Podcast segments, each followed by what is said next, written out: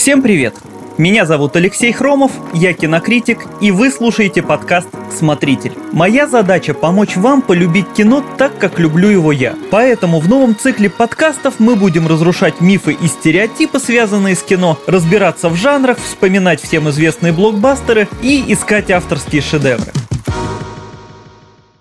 Сегодня я хочу поговорить о довольно необычных фильмах. Наверняка почти каждый хоть раз видел такие отзывы, а может сам их даже писал. Что это за фильм, в нем совершенно нет сюжета и вообще ничего не происходит. И действительно, иногда это показатель бездарности режиссера или сценариста, которые просто забыли прописать персонажей, действия или вообще какую-то логику. Но бывают и другие случаи, когда отсутствие сюжета или по крайней мере отсутствие какого-то активного действия – это часть задумки автора. То есть в фильме действительно может почти ничего не происходить. Или сюжет может постоянно меняться, быть обрывистым и нелогичным. Но все это делает картину только лучше, потому что задумка у нее другая. И сейчас я хочу рассказать о достоинствах таких фильмов. Причем я постараюсь не уходить в какой-то излишне глубокий артхаус, а взять примеры, которые достаточно известны и популярны. И объяснить, чем же интересно такое кино, чем руководствовались режиссеры, когда снимали эти фильмы и вообще как получить удовольствие от их просмотра.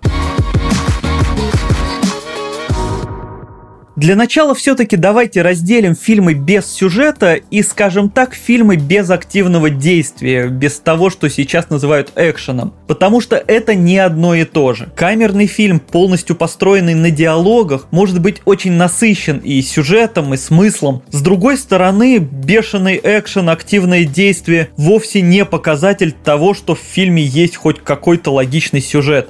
Вспомните фильмы Майкла Бэй или франшизу «Форсаж», там все построено на спецэффектах и экшене, а сам сюжет укладывается в три строчки. В противовес этому, например, фильм Джима Джармуша «Выживут только любовники». Если прочитать его описание, то может показаться, что это какая-то грустная, но совершенно типичная история про вампиров. Два кровопийца живут уже много столетий и пытаются понять, есть ли вообще смысл в их существовании.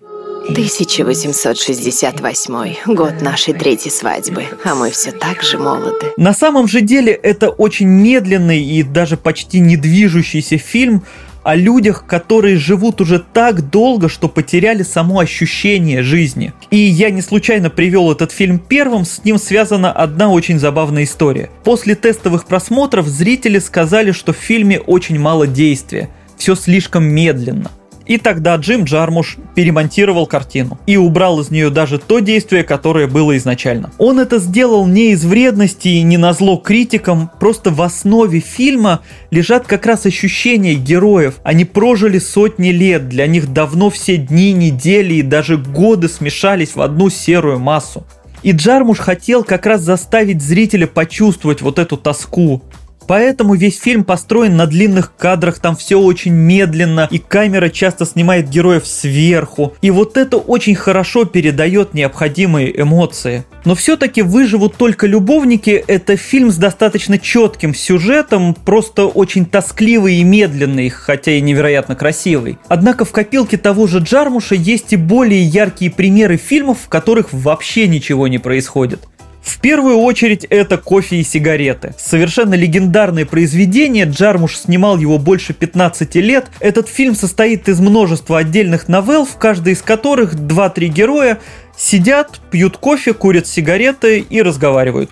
Все. Плюс к этому фильм еще и черно-белый а большинство разговоров вообще бессмысленные. Но все-таки от кофе и сигарет просто не оторваться. В первую очередь потому, что в фильме собрались невероятные артисты, причем это не только киноактеры. Там играют Кейт Бланшет, Билл Мюррей и Роберто Бениньи, а вместе с ними появляются музыканты Том Уэйтс, Игги Поп, Джек и Мак Уайт и много других интересных личностей. И картина словно позволяет подсмотреть за жизнью необычных людей, как-то поучаствовать в их странных разговорах, да и вообще ощутить ощутить себя в этом кафе, где они находятся, и просто получить эстетическое удовольствие от созерцания. И уже значительно позже у того же Джармуша вышел фильм «Паттерсон», Кстати, одна из лучших ролей Адама Драйвера, если кто-то знает этого актера только по «Звездным войнам», посмотрите его работу у Джармуша. Вот уж где простор для его таланта. Он играет просто великолепно. Так вот, это простейшая история про водителя автобуса, который пишет стихи. И в сюжете нет каких-то особых событий, кроме пары простейших жизненных поворотов, и это снова возможность понаблюдать за интересным человеком, который, кстати, как часто бывает в жизни, сам не считает себя хоть сколько-то интересным. И даже в противовес картине «Выживут только любовники» здесь однообразность не связана с чем-то сверхъестественным. Это как раз наша будничность, наша жизнь. И Паттерсон позволяет найти в ней поэзию, взглянуть на нее со стороны и понять, что каждый на самом деле может быть необычным и интересным для других. Фильм состоит из семи глав по числу дней недели.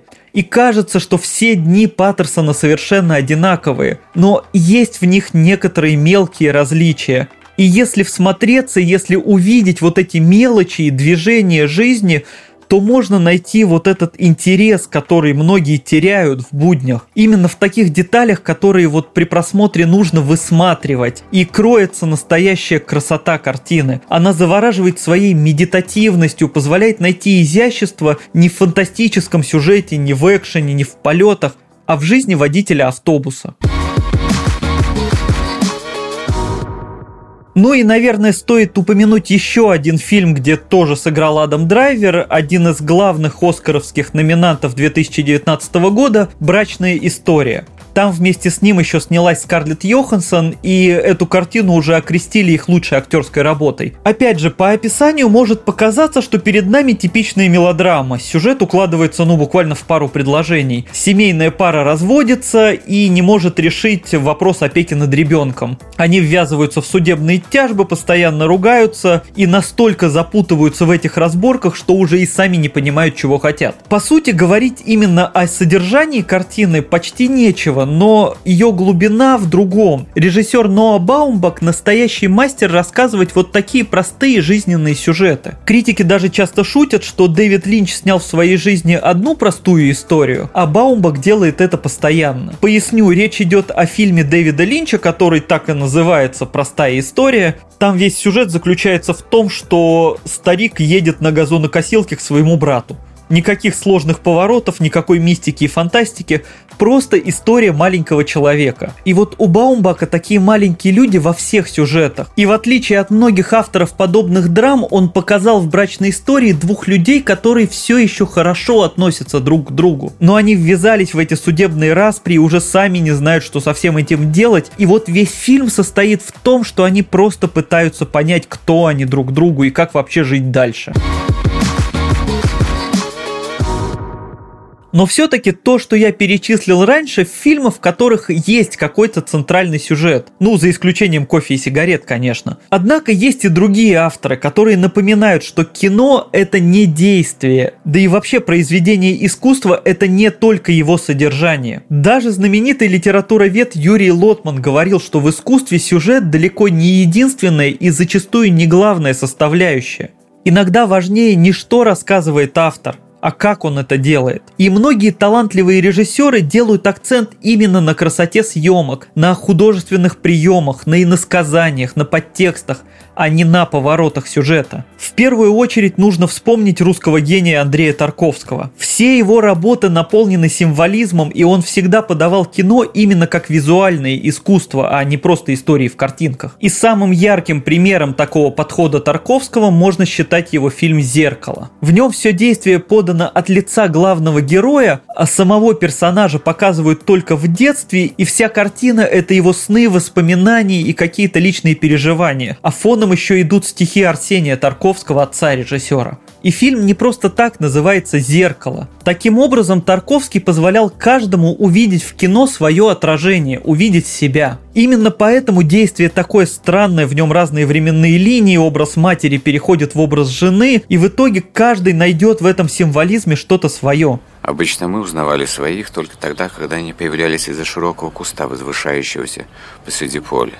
Если он от куста свернет в сторону дома, то это отец. Если нет, то это не отец, и это значит, что он не приедет уже никогда.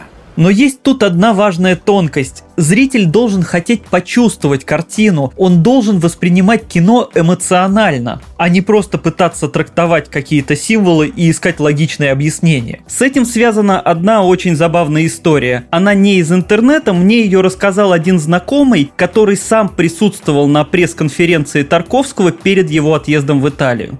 В зале поднялся человек в военной форме и спросил, что вы хотели сказать этим фильмом? Имеется в виду зеркало. Тарковский отвечал, для этого мне придется пересказать весь фильм, вы сами посмотрите и поймете. Военный не отставал. Вы увиливаете, вы же что-то хотели сказать. Автор снова стал объяснять, что его уже спрашивали о значении большой черной собаки. Он объяснял, что это просто большая черная собака. А ему говорили, нет, вы обманываете, вы же что-то ей символизировали. Военный уже чеканя слова чуть ли не кричал, я понял, вы хотите увильнуть от вопроса о чем ваш фильм? И тогда Тарковский в ответ таким же чеканным голосом сказал, ладно, фильм вот о чем. Зал зааплодировал, все засмеялись, и вопрос, к сожалению, остался без ответа. Мораль тут, конечно, проста. Не нужно быть как тот военный, не нужно допрашивать автора, не нужно пытаться найти какое-то четкое объяснение. Нужно просто посмотреть фильм и как-то его почувствовать, его понять для себя. И, кстати, интересно, что тему отражений у Тарковского можно найти не только в фильме «Зеркало». Даже если взять более ранние его работы, более сюжетные, там тоже есть много отражений, много зеркал. В Ивановом детстве и даже в простой короткометражке «Каток и скрипка» это еще дипломная работа режиссера. Очень часто фигурирует отражение в воде, в витринах, в зеркалах, иногда четкие, иногда искаженные. И возникает мысль, что к идее зеркала он шел все предыдущие годы. И не нужно думать, что подобный подход – участь только классического кинематографа. Некоторые современные режиссеры снимают в таком же стиле, ориентируясь в первую очередь на то, чтобы зритель увидел в кадре отражение себя или отражение самой жизни. И для этого они выбирают очень необычные методы съемки и показывают не какой-то последовательный сюжет, а именно отдельные элементы жизни или какие-то символы. Один из таких режиссеров, которого лично я очень люблю, это Теренс Малик. Его часто называют одним из самых спорных представителей авторского кино нового времени времени. И с одной стороны, многие считают его творчество гениальным, и действительно, так как он не снимает больше никто, с другой стороны, поздние фильмы Малика обвиняют в бессмысленном формализме и вообще иногда говорят, что он выжил из ума. Если вы совершенно не знакомы с его работами, то, конечно, лучше начать с более понятных фильмов, например, «Тонкая красная линия» или вот картина 2020 года «Тайная жизнь». Но есть у режиссера и более необычные работы, в первую очередь это фильм «Древо жизни». Это такая своеобразная притча об отце, который, потеряв сына, погрузился в воспоминания о собственном детстве. Ну, это тоже только самая поверхностная трактовка. Сложность восприятия этого фильма подчеркивает один показательный факт. На премьере в Каннах картину освистали, а потом дали ей главный приз фестиваля. Масло в огонь подливает и сама личность Малика, он живет затворником, не дает интервью, всячески избегает публичности, и тут невозможно разобрать, это такой эпатаж или действительно желание сохранить свою личную жизнь в тайне и максимально отгородиться ото всех. В случае Малика, даже если не понимать смысл его фильмов, невозможно не восторгаться его визуальным рядом и кадрами. Он часто работает с легендарным оператором Эммануэлем Любецки, и камера в фильмах Малика снимает очень широко, захватывая максимум деталей, иногда даже до искажений, как при панорамной съемке. Так режиссер через плоский экран передает то ли человеческий взгляд, то ли вообще почти божественное восприятие. Плюс камера снимает с необычных острых нижних ракурсов, и все это сопровождает еще и закадровый текст. И даже известные актеры в его картинах раскрываются очень необычно. В «Древе жизни» сыграл Брэд Питт, в одной из следующих тоже очень спорных работ «Рыцарь кубков» сыграл Кристиан Бейл, потом снимались Райан Гослинг и Майкл Фасбендер. Отличные актеры. И вот этим и хороши фильмы Малика с сочетанием очень красивых и очень необычных съемок. Просто хотя бы поищите кадры в интернете, это действительно почти как картины. И плюс множество эмоциональных сцен из жизни, но переданы они не прямо реалистично, а словно фантазии или сны. И вот эти необычные ракурсы, которые еще и подолгу замирают, создают ощущение то ли перемещений во времени, то ли вообще перемещения в какой-то другой мир. Хотя вроде бы никакой фантастики на экране не показывают. Ну, конечно, говорить о достоинствах фильмов, в которых нет или почти нет сюжета, очень трудно, тем более в аудиоформате без картинки. Ведь именно эти фильмы, еще раз повторюсь, напоминают, что кино – это в первую очередь визуальное искусство – в нем может не быть цвета, не быть разговора и вообще звука. В нем может даже не быть сюжета. Но без визуального ряда кино не существует. И вот поэтому так важна постановка кадра у Малика. Поэтому Тарковский насыщает картинку символами и отказывается их объяснять. И, кстати, точно так же поступает Дэвид Линч. Все вон до сих пор спорят, есть ли у его фильма «Внутренняя империя» какой-то четкий сюжет. Сам Линч отмалчивается. По этой же причине в фильмах Джармуша играют лучшие драматические актеры. Во время очень неспешного действия все держится только на них, только на эмоциях. И если зритель хоть на секунду усомнится в их правдивости, все развалится. А если нет, то Игги Поп и Том Уэйтс могут сидеть, курить и обсуждать, как они бросили курить. И это будет интересно. Знаешь, красота бросания курить состоит в том, что теперь, когда я завязал, я могу выкурить одну, потому что я бросил. Такие фильмы, особенно в нынешнее время, когда все привыкли к постоянному экшену, к захвату внимания, помогают увидеть детали, помогают увидеть другие важные составляющие кино. И если у вас получится ощутить это и погрузиться в эти работы, то уже не возникнет никакого желания ругаться на отсутствие движения или даже вообще сюжета.